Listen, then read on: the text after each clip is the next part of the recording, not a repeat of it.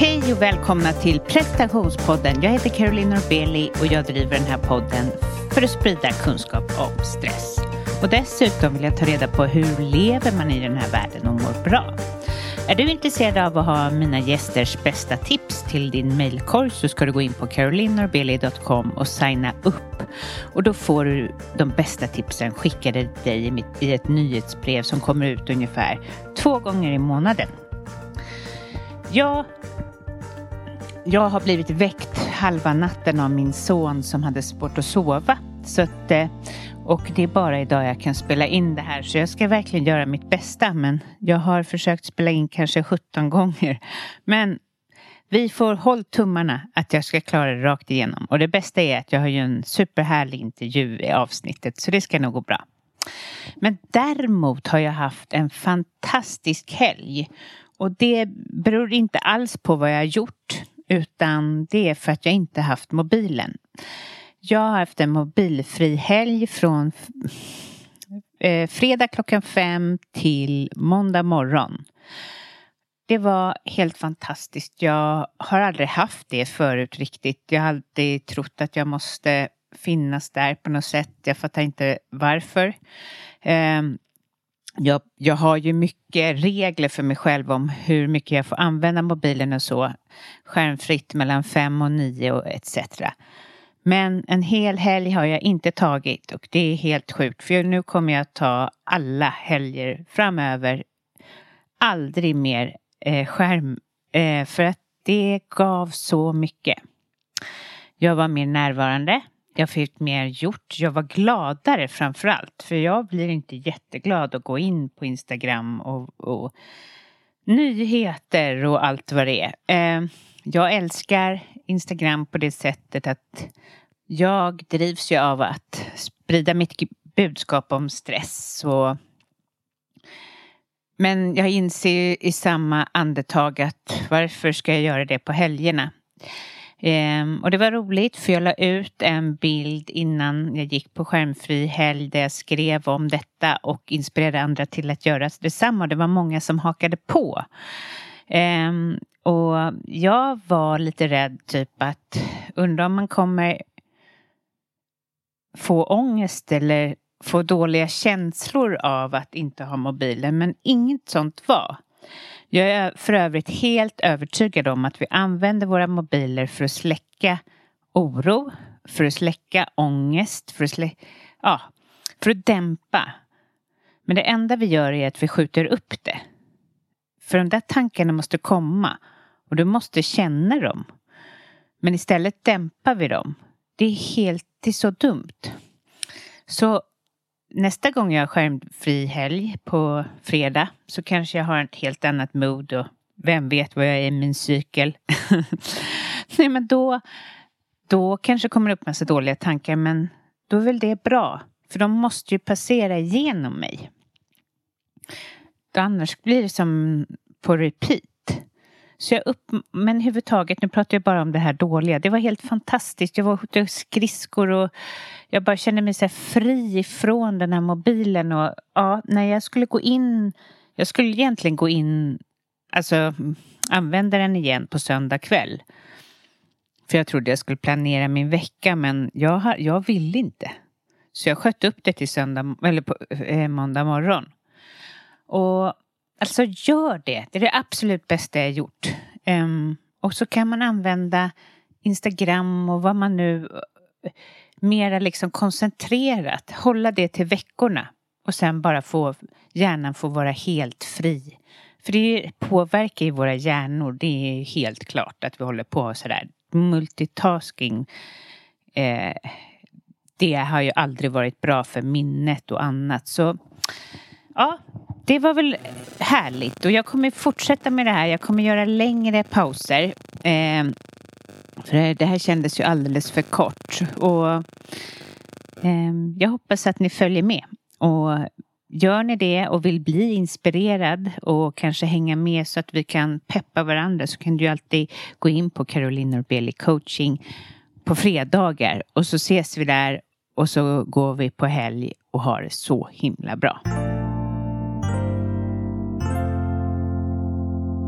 Ja, jag skulle jättegärna vilja ha tips av er vad ni vill höra mer om i podden. Om ni vet någon som ska komma eller någon som ska komma tillbaka till podden. Jag har jättemycket spännande gäster, mycket inom utmattning. Ehm, och eh, även då som ni vet, jag har pratat om den här Joan Harry som ehm, pratar just om det här med mobilen. Så där kommer ni få mer inspiration och Eh, det kommer vara en del kost och träning och ja, massor. Men är ni eh, vill ni vara med och, och, påverka innehållet så kan ni alltid mejla till caroline.prestationspodden.se eller gå in på Instagram och kontakta mig där.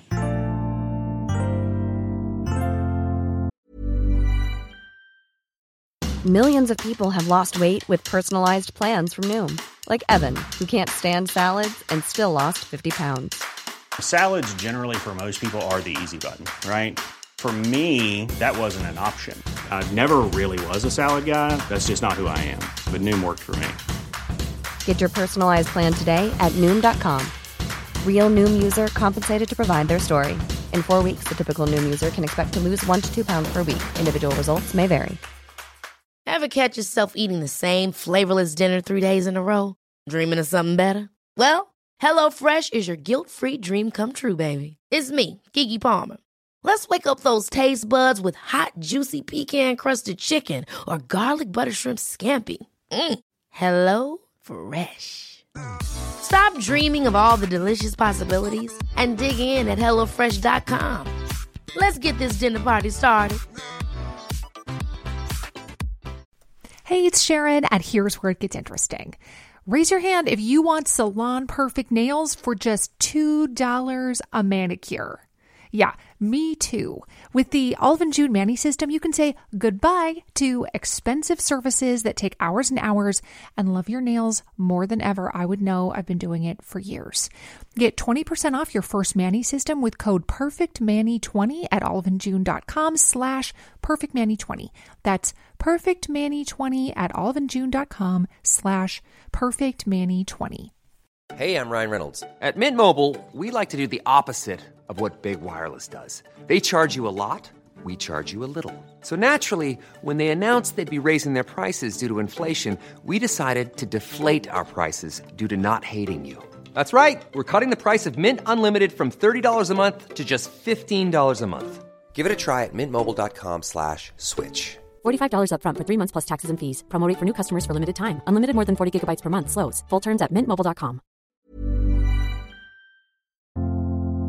Jag har några platser kvar i min coaching. Så är du redo för att skapa förändring inom ja, prestation eller stress eller kanske hitta vad du vill i livet. Eh, hitta nytt jobb eller behöver du stöd på det jobbet du är. Så ja, är du varmt välkommen att gå in på carolinarbilly.com och signa upp och så kontaktar jag dig och sen kan vi boka en 30 minuter helt gratis eh, session där du får berätta om vad du behöver hjälp med och jag eh, berättar hur jag jobbar helt enkelt. Retreatet är snart fullt. Eh, det finns några platser kvar. Två till fyra platser beroende på vad det, vilka som anmäler sig. Vi kommer ju vara max tio personer och det är eh, från den 24 nej förlåt, den 25 till den 28 maj och ah, vi yogar, vi vandrar, vi äter god mat, vi mediterar och bara har det bra i solen. Och är du intresserad av det så är, gå in på min hemsida carolinorbeli.com och lämna en intresseanmälan. Till det här avsnittet har jag intervjuat Frida Westerdahl. Jag har fått jättemånga förfrågningar om att göra just ett avsnitt om andlighet. Och när jag stötte på Frida så tänkte jag att hon är perfekt för det här avsnittet. Hon har tidigare jobbat och haft jättemycket prestationskrav inom eh, skådespeleri eh, och idag jobbar hon som medium och yogalärare. Så lyssna till Frida Westerdahl.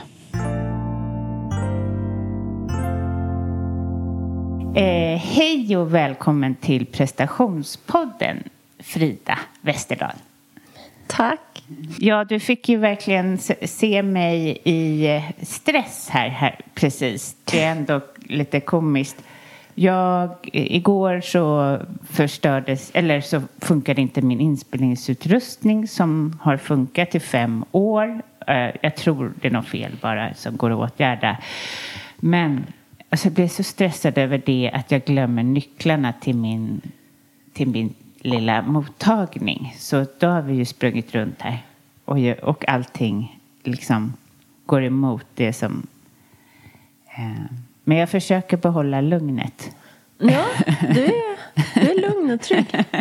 Vad bra. Mm. Vad bra. Livet får hända. Det ja, ingen det känns som att det är du som är trygg så att jag, jag är glad att, jag, att det är du.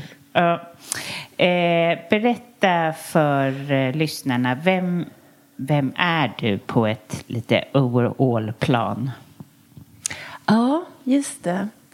Eh, den här svåra frågan att svara på.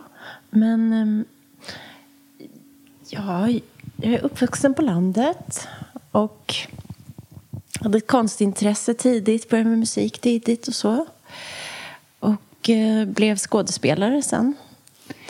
Um, var så, du på teater eller på... Mm, ja. jag, var, jag gick scenskolan först i Malmö och sen kom jag hit, jobbade på Dramaten och sen var jag i många år på Stockholms stadsteater.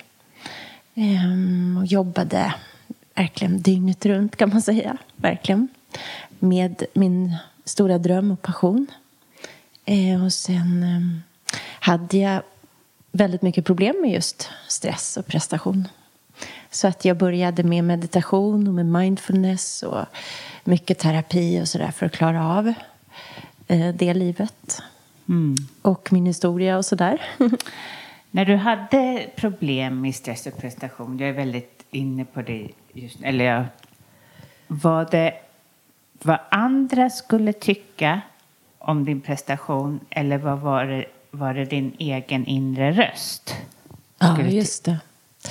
Um, I mitt fall, och för många som väljer att leva med konst um, så handlar det ju om ett mycket, mycket djupare driv än att göra rätt eller att rädslan att göra fel eller göra bort sig eller framstå som någonting som man inte vill eller så. Utan att det finns ett väldigt starkt driv i att vilja liksom utvecklas i konsten. Ett starkt patos kring vad man vill berätta och sådär.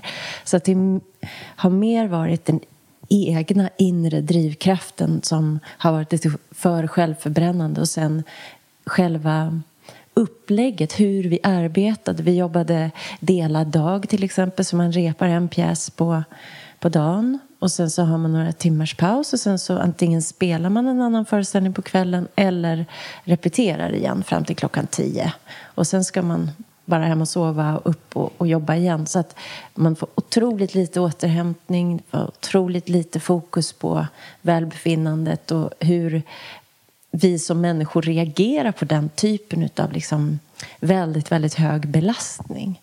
Så att jag tror att också att vara så slut och på gränsen till utmattning så himla mycket Oj. är liksom ett stort problem för de flesta som jobbar på institutionerna på det sättet. Är det därför man tänker, nu generaliserar jag, men det känns som att det är en del vin i branschen, alltså att man behöver återhämta sig i någonting? Ja, ja, just det. Lite som en att få hjälp med avstressning eller njuta av livet. Det kan också vara liksom att det kanske är en, en norm sådär att, kring att man går ut efter föreställningen och sitter och, och liksom. Men det går inte i längden. Det är väldigt få som har problem med alkohol faktiskt. Därför att man orkar inte jobba på den nivån. Utan Nej. man får mer tänka sig och se sig själv som en elitidrottare eller så. Mm. Som liksom behöver träna mycket, äta rätt, eh, sova mycket, klara av det och kanske de, det som är det, liksom den största baksidan med det är att de flesta inte har mycket till privatliv därför att man måste liksom kanalisera all sin, sin ork in i arbetet så att man kanske inte har så mycket fritidsintressen som man kan ha tid att utveckla. Är det som när man jobbar som coach eller terapeut eller så? att man speglar sig själv i karaktären och att det också kan vara smärtsamt. Alltså, Oh ja. ja, oh, här ja. spelar jag mina egna problem eller ja, så. Ja. Vi är ju tränade i det där. Det är ju en, eh, när jag gick en fyraårig högskoleutbildning att bli skådespelare. Och där är det ju att lära sig alla de här teknikerna, hur vi gör och hur man kan hitta den här gränsen mellan det vi kallar personligt och det vi kallar privat. Att när det börjar gå över i det privata så blir det ohälsosamt. Och det blir också alldeles för utlämnande att göra det kväll efter kväll efter kväll. Och då, då kommer det att göra för ont. Så man behöver hitta den där balansgången. Men vi behöver samtidigt låta saker och ting få studsa in. Och kännas i vår egen klangbotten. Och, och liksom, men vi jobbar inte med att lämna ut vårt mest privata rum och sådär utan att man hittar ett sätt där det känns professionellt och där det berättar en berättelse som är större än mig. Var du, var var du någonstans? På vilka teatrar eller vad säger man? Ja, jag började på Dramaten efter Oj. skolan. Ja. Och sen så kom jag till Stadsteatern ganska snabbt och så var jag där i nio år i, liksom på raken. Och sen... Har du träffat Steve Kratz då? Som Ja, jag, har ja. intervjuat. Ja, åh, älskar honom. Han är ja, det är min också släkting. Alltså, ja, min mans styvsysters man. Ja. Åh, vad Ja. kul. Ja, en kär kollega. Mm. Ja, han har ju också haft problem med stressen. Alltså som jag, det har ni ju allihopa. Men han vågade också upp och berätta om det. Och det var jättefint att höra.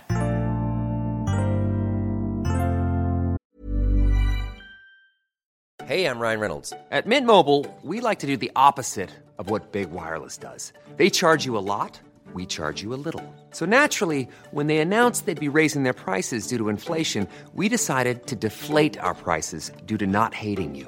That's right. We're cutting the price of Mint Unlimited from $30 a month to just $15 a month. Give it a try at mintmobile.com slash switch. $45 upfront for three months plus taxes and fees. Promo for new customers for limited time. Unlimited more than 40 gigabytes per month. Slows. Full terms at mintmobile.com. Many of us have those stubborn pounds that seem impossible to lose, no matter how good we eat or how hard we work out. My solution is PlushCare. PlushCare is a leading telehealth provider with doctors who are there for you day and night to partner with you in your weight loss journey. They can prescribe FDA-approved weight loss medications like Wagovi and Zepbound for those who qualify. Plus, they accept most insurance plans. To get started, visit plushcare.com slash weight loss. That's plushcare.com slash weight loss. A lot can happen in three years, like a chatbot may be your new best friend. But what won't change? Needing health insurance. United Healthcare Tri Term Medical Plans, underwritten by Golden Rule Insurance Company, offer flexible, budget friendly coverage that lasts nearly three years in some states. Learn more at uh1.com. Hur långt kom du i din stress? Och liksom, har du varit utmattad eller? Ehm, ja, det satte sig väldigt mycket för mig i kroppen. Att jag hade väldigt ont. Eh, och att jag fick otroliga problem med magen. Att den på sikt inte alls funkade. Oj. Och att jag liksom hade en kronisk magkatarr och som sen blev andra problem som har liksom att inte kunna ehm, liksom fungera av att vara så mycket i fight or flight. Så mycket i rädsla och så mycket i att vara så pressad långt över sin kapacitet på ett sätt. I ork, framför allt. Därför att vi alla som är där och som jobbar på den nivån och som gör den där typen av eh, prestationer vill ju så otroligt väl. Så att, eh, att vilja på något sätt ehm, ge sitt allt. Och, precis som en elitidrottare så vill man ju hela tiden vara eh, i det som verkligen känns rätt och bra och att man liksom gräver sig djupare och djupare och djupare. Så att, eh, jag minns att vår eh, chef pratade med mig mycket. Vi hade en fin relation, en nära. Att man kunde verkligen mm, gå till honom. Och han sökte upp mig också i att hur kan man hitta balansen i det där? Hur kan man göra lite sämre än man vet att man kan för att på sikt hålla? Så att jag har varit sjukskriven i, i ett par omgångar sådär på grund av smärta. Så det, det var som att kroppen sa ifrån mycket, mycket mer. Mitt inre hade en enorm drivkraft, en enorm passion, en enorm eld mm. som också gjorde att jag i perioder också mådde väldigt dåligt, att det var kaotiskt och sådär. Så att jag fick också terapi och hjälp också av teatern för att liksom, ja. Och därmed utvecklade jag ju just min andliga förmåga och min, mitt andliga intresse som jag egentligen inte visste så mycket att jag hade.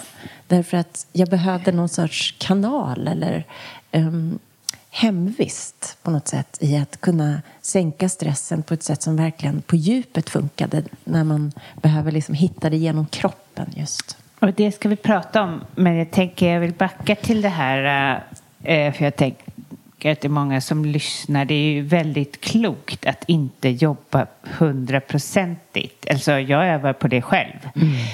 Eh, när man har kunder till exempel som kommer till en är det lätt att man ger av sig själv till 140. Alltså min man säger till mig så här hela tiden backa, backa.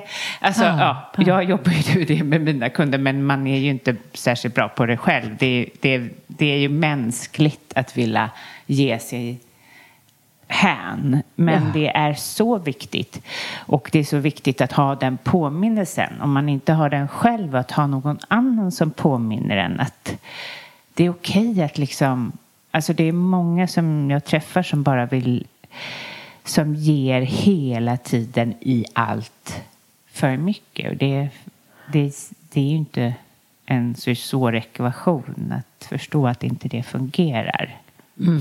Eller hur? Fint formulerat och ja. jätteviktigt. Ja. Och någonting som tål att talas jättemycket om.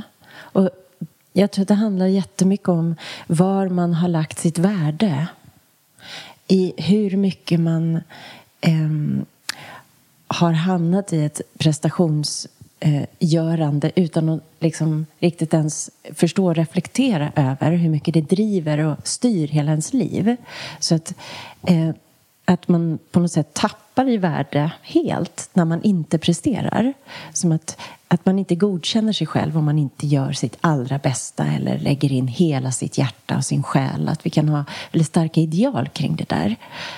Fast vi egentligen mår bra av att luta oss tillbaks och låta saker ske lite mer av sig självt och vänta in tajmingen och, och liksom få låta saker verka fram och sen att vi ska pressa och ligga på oss och vara så framkant att det handlar så mycket om eh, vad vi befinner oss i för kultur på något sätt, vad, vad det är som premieras och, och att att bli påmind och ha människor som påminner en och att prata om att hitta sätt att få jobba med sig själv i det där wobblandet fram och tillbaka i det där. Hur mycket kan jag lägga in och samtidigt vara mjuk och avspänd i mig själv och ha liksom hela paletten påslagen. För att när vi går in i den där prestationspressen så smalnar vi av också på något sätt i vår perceptionsförmåga. Ja. Så jag tycker att man egentligen blir um, om det finns något som är bättre och sämre så, så liksom, att, vi, att vi presterar lite sämre när vi blir så där pressade och när vi mm. liksom försöker så här enormt mycket.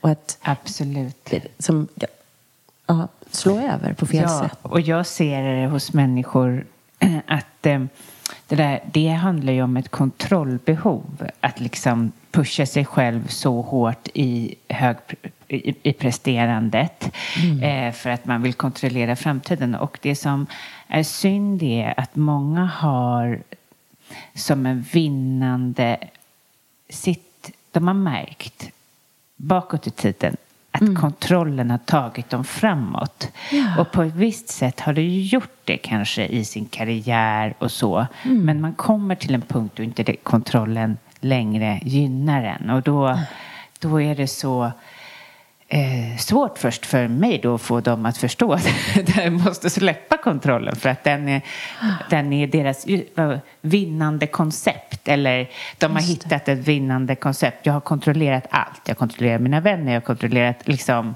mina mm. barn, jag har kontrollerat hemmet, jag har kontrollerat min... Men, men hur kan man liksom... Ja, egentligen kommer jag till frågan hur kan man börja minska den här... Hur kan vi våga minska presterandet kanske? Ja. Bra fråga. Också välformulerat det där kring, eh, kring kontrollbehovet och hur det kan börja äga en och att man inte ens är medveten om att man är i den cykeln. Ja. Ehm, och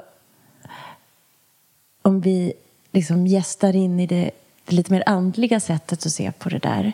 Att när eh, kontrollen börjar äga oss så blir stressen det här att jag befinner mig på en plats men jag borde vara någon annanstans. Jag siktar mot någonting, nu är ett stort gap mellan där jag är och där jag borde vara. Och så försöker jag kontrollera hela tillvaron för att liksom ta mig dit. Ja. Eh, och glömmer bort helt att vara i nuet, uppskatta det som är, jobba med det som vi faktiskt har. Ehm, så att, att medvetet lära sig och få tekniker för att kunna ehm, förstå hur jag kan vara kvar i nuet är ju helt avgörande, tänker jag. Mm, verkligen. Verkligen. Och eh, det här kanske jag kommer att ha sagt i försnacket, men jag kontaktade ju dig, eller vi, vi kontaktade varandra, och det var precis i samband med att jag hade ställt frågor ut till mina eh, lyssnare vad de ville höra mer om. Och då var det just andlighet. Eh, det är inte Mm. något som jag har pratat om så mycket i podden. Eller såklart, allting genomsyrar ju andlighet eller på något sätt. Men eh, jag tänkte att eh, jag med det här avsnittet möta dem för att eh, de hade frågor som till exempel hur kan andlighet eh, hjälpa vid stress och så. Eh, men då tänker jag först, vi har inte kommit in på vad du jobbar som idag. Vad det här ledde dig till. Just det, mindfulnessutövandet gav en stor effekt på mitt välmående. Och jag blev varse vilket starkt inre kaos jag hade av att ha drivit mig själv så långt och vara i en miljö där vi också blev väldigt drivna väldigt långt. Så att även när man kände att här är jag en gräns så gick det inte att eh, bejaka den.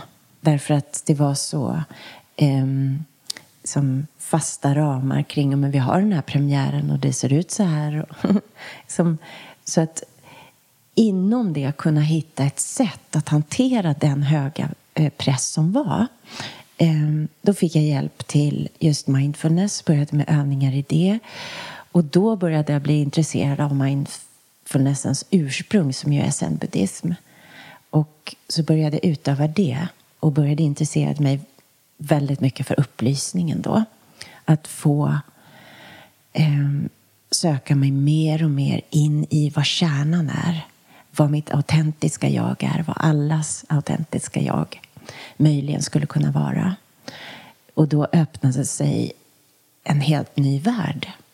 Dels så hade jag ett enormt driv i att vilja uppleva inre stillhet som jag trodde att man kunde uppnå men som jag själv aldrig hade känt. Annat än när jag eh, spelade musik och satt med noter och jag höll på enormt mycket med det i tonåren och sådär. Att då upplevde jag en inre stillhet av den höga koncentration som det krävde. Att allt annat blev liksom tyst. Så det fanns någon sorts eh, så, eh, riktning i att vilja eh, kunna leva på det sättet i en närvaro, i en värme, i att vara i det som är nu istället för stressen av var jag borde vara eller vad som kommer sen. Eller, eh, så att då började jag utöva eh, zen eh, meditation och jag läste otroligt mycket. Och så började jag ehm, få kontakt med det högre jaget som är där liksom, vittnet inom oss som vi alla har kontakt med. Som kan Den se och som ser tankarna när vi mediterar. Till exempel. Ja, precis. Så vad är det för ett sinne? Och när vi kan stilla tankarna eh, och lugna dem så pass mycket att vi kan vara kvar i det här andra. Och vad är det för någonting? Och där började jag också få mycket mer liksom, kontakt med en sorts djupare, lugnare visdom i mig själv som ledde vägen framåt sen allt mer. Eh, det vi kan kalla intuition eller så. Mm. Eh, och då började jag också bli varse sånt som jag hade upplevt mycket när jag var yngre som andevärlden, alltså i form av eh, andra entiteter. Jag såg varelser och såg ehm, liksom sånt som inte borde finnas och som jag nog hade levt i förnekelse kring också av rädsla för det. Så att ju lugnare jag blev, desto tryggare jag blev eh, desto mer kunde jag börja undersöka och sitta kvar med att det här är ju kvar och här är jag. Och att hitta sitt centrum och vara kvar i sig själv oavsett vad som händer. Ja, det stressar omkring men jag kan befinna mig på stillhetens ö samtidigt inne i mig själv.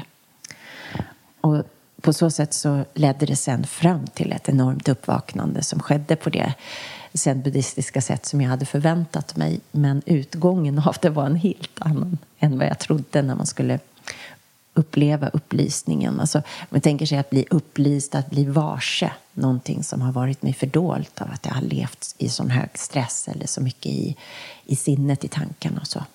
Så att eh, då genomstrålades jag av en sorts enorm gudomlig upplevelse som sen aldrig har släppt. Det var ett tydligt före och efter i den stunden när det hände. Och då också fick jag mycket nycklar till hur jag skulle kunna kommunicera med det andra. Och då började det komma mycket folk som hörde av sig som inte hade en aning om det här. Jag berättade ju inte det här utan det här var ju min ytterst personliga eh, kärleksfulla resa med mig själv mot en känsla av befrielse och autenticitet snarare. Mm. Så jag hade inget driv då att hjälpa andra eller så, men det blev så. Men då folk kom folk komma. och tog hjälp av dig ja. som en andlig rådgivare. Jag vet ju att du är inte är sån som spår framtid utan mm. du läser mer av egentligen nutid och kan mm. som en coach komma med råd eller tips mm. eller ja. Det är väldigt olika, det beror på hur klienten eh, Ja. Hur den är öppen och vad den Jaha. är öppen för. Du kan ha otroligt djupa andliga samtal ja. eller om eh, medialitet eller så. Och många samtal är precis som det som vi har haft som är mer att lyssna på och ta emot vägledning kring. Uh, um, jag ser att du kanske behöver det här eller ja. hur skulle det vara? Som, som kan vara väldigt um, down to earth liksom. Ja men precis. Mm. Men då tänker jag så här, eh, alltså jag har ju växt upp med en pappa som bor i ett 1300-talshus i engelska landsbygden med, eh, alltså min man vågar inte vara där själv utan pappa ett tag. För att det var, mm. alltså enligt min pappa då, så var det väldigt besökt. Och det mm. kunde man känna, det var som ett tryck. Man fick så springa ifrån vardagsrummet, uppehållsrum och bara kasta sig ner under täcket och blunda. Mm. Alltså ett tag. Men han eh, hittade någon hjälp för det. Men i alla fall, han dukar fram tallrikar, eller en extra tallrik ofta för att han var varse om att våran farfar var där så att han ville vara schysst mot honom och så. Men, men som, som ni då hör och som lyssnarna vet så är jag uppväxt med det. Och jag kan känna mig jätteövertygad av min egna andlighet på ett visst sätt. Men, och jag säger inte att just när jag hör dig, men när jag hör när man pratar om andlighet så blir jag skeptisk. Mm. Alltså, mm. jag är inte övertygad. Nattiko mm. Linde vad heter han, Nattiko i alla fall. Mm, han var ju det. Han var ju mm. övertygad och jag är så mm. avundsjuk på det. Mm. Alltså att han bara sa att ja, det ska bli jättehärligt att dö. Och bara, jaha. Alltså jag går ju omkring i någon slags gränsland. Eh, och undrar om, är jag inte lite lurad? Eller är jag det? Och så håller jag på sådär.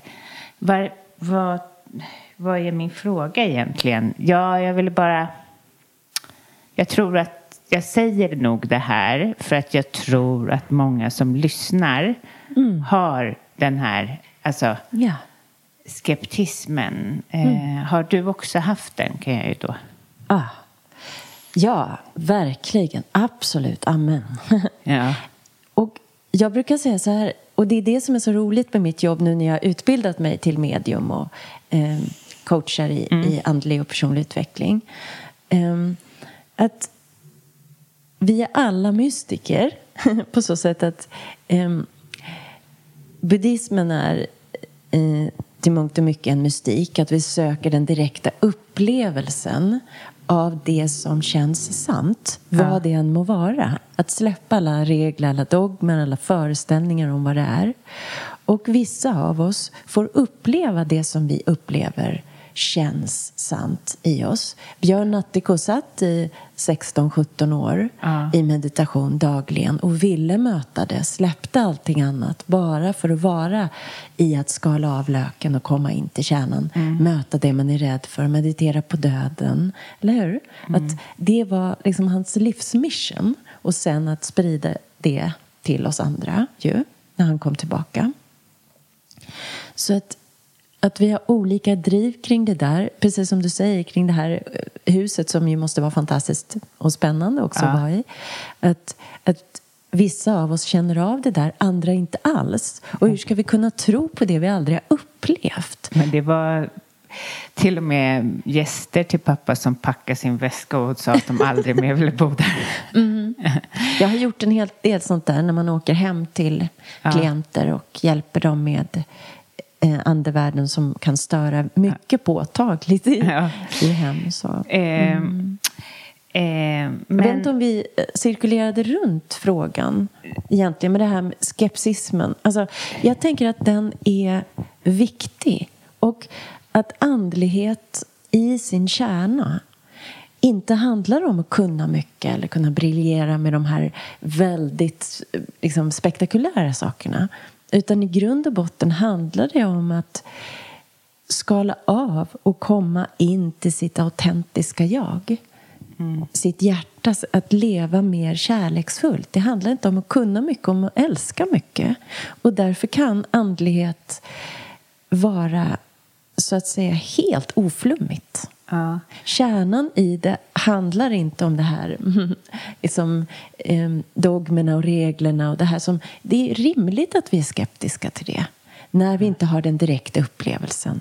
Men de flesta som är med om en nära döden-upplevelse eller själv genomstrålas av det här blir övertygade för att det känns sant i min core.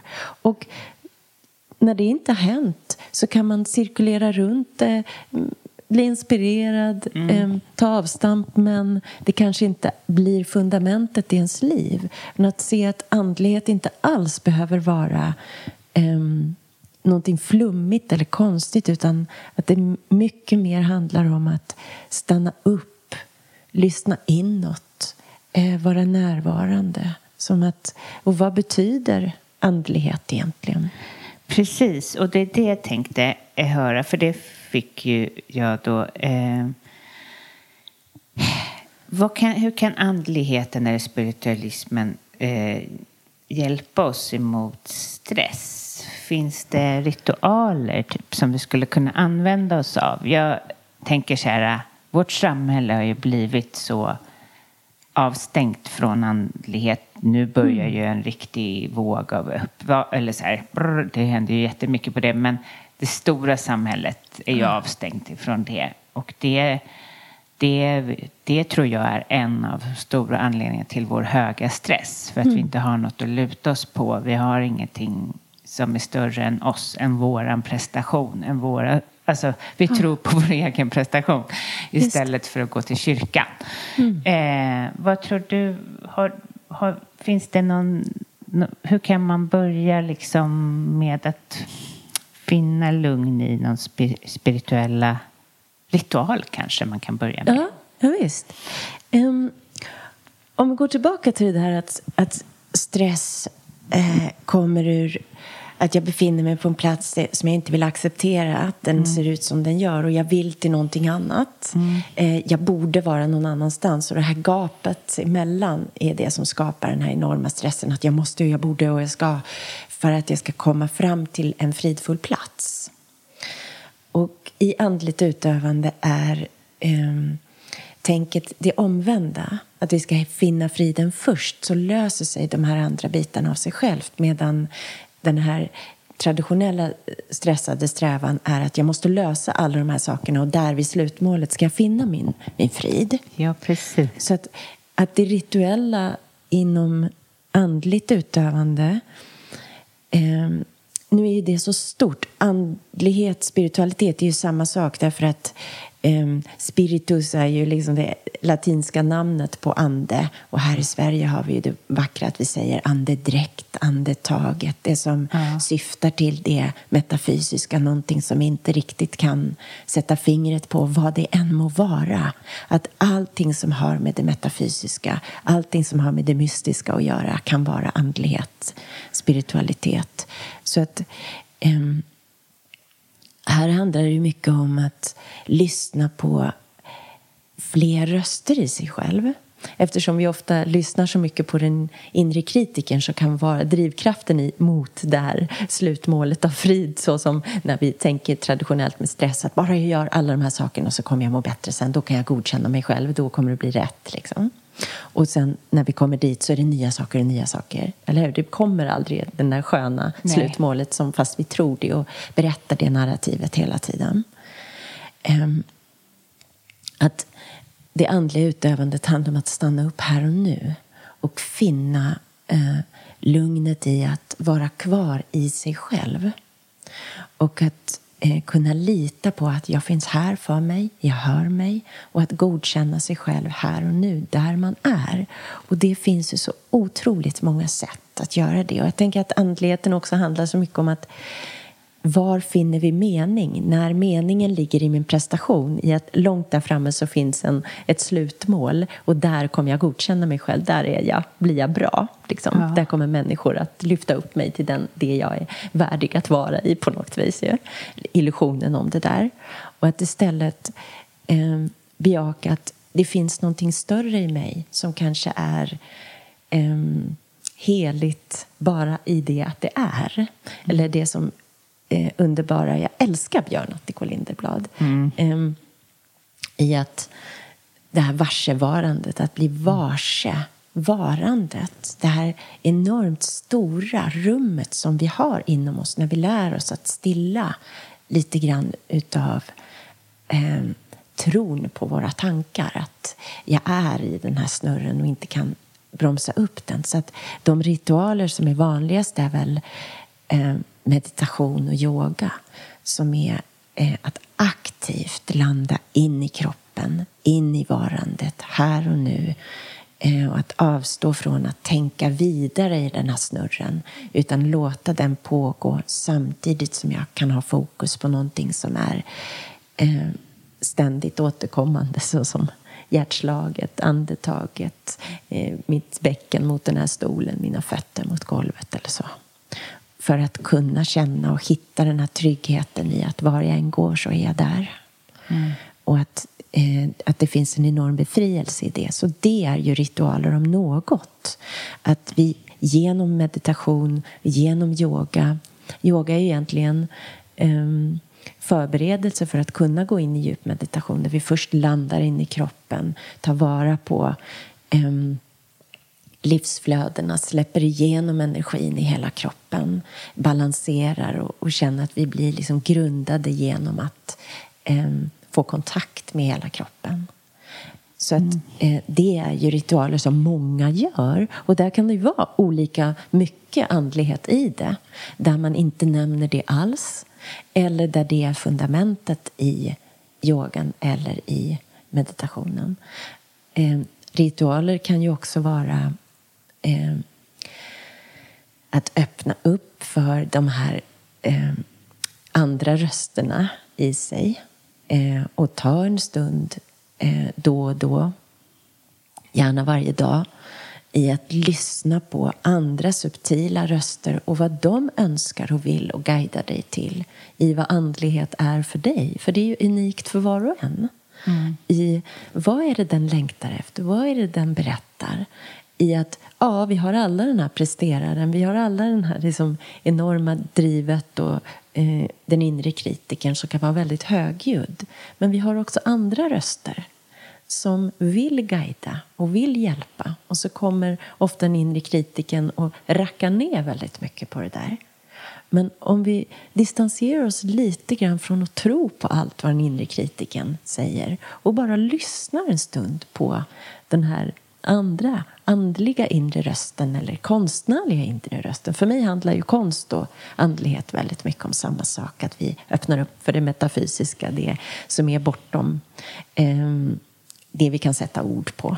Verkligen. Och det är ju coaching också, till exempel. Ja, Eller hur? fint. Fint. Eh, usch, nej. Det här blev för kort kände jag. Vi får nog eh, återkomma eller eh, ja, göra ett till avsnitt kanske där vi ännu mer går in på ja, eh, andliga eh, sätt som man kan ha för att hjälpa minska stress. Ja. Ja. Vi kanske kunde prova lite övningar och, Ja, och se lite sånt. Ja, men precis. Om lyssnarna vill komma i kontakt med dig, var hittar de dig då? Ja, ehm, på Instagram så heter jag mitt namn, Frida Westerdahl. Ja. Och där kommer man lättast, tror jag, i kontakt med mig. Där lägger jag upp också lite när det eh, finns tider eh, och, och vad jag lägger upp för workshops och retreater och lite sådär. Eh, som jag har nu mycket haft online ju. På grund av corona. Det har ju blivit ganska fint tycker jag. Att vi har nått ut på ett annat sätt. I att eh, oavsett var man bor och så. Så att ehm, jag har också en hemsida som heter Spiritual Yogini. Spiritualyogini.com. Mm. Ehm, jag är mycket dålig på att uppdatera den.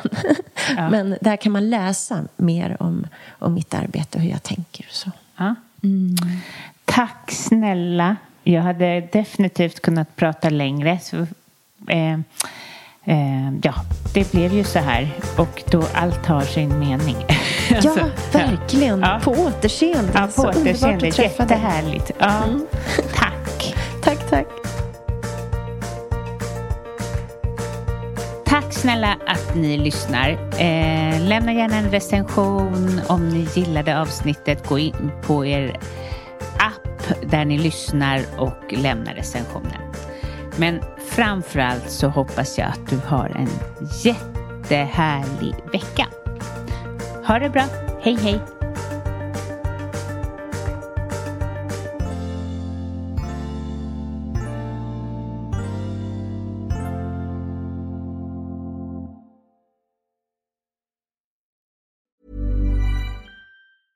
Ever catch yourself eating the same flavorless dinner three days in a row? Dreaming of something better? Well, HelloFresh is your guilt-free dream come true, baby. It's me, Kiki Palmer. Let's wake up those taste buds with hot, juicy pecan-crusted chicken or garlic butter shrimp scampi. Mm. Hello Fresh.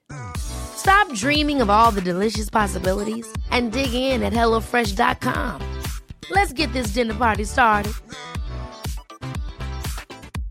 Hello, this is Danny Pellegrino, host of the Everything Iconic podcast, and I'm here to tell you all about Splash Refresher because hydration is mandatory, but boring is not.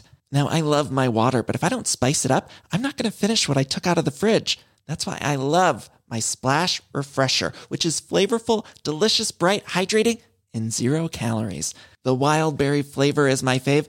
No, wait, is the pineapple mango flavor my fave? You know what? All five craveable splash refresher flavors are my fave because they're so delicious. So get hydrated and enjoy it with Splash Refresher. Imagine the softest sheets you've ever felt. Now imagine them getting even softer over time. That's what you'll feel with Bowl and Branch's organic cotton sheets. In a recent customer survey, 96% replied that Bowl and Branch sheets get softer with every wash. Start getting your best night's sleep in these sheets that get softer and softer for years to come. Try their sheets with a 30-night guarantee. Plus, get 15% off your first order at bowlandbranch.com. Code BUTTERY. Exclusions apply. See site for details.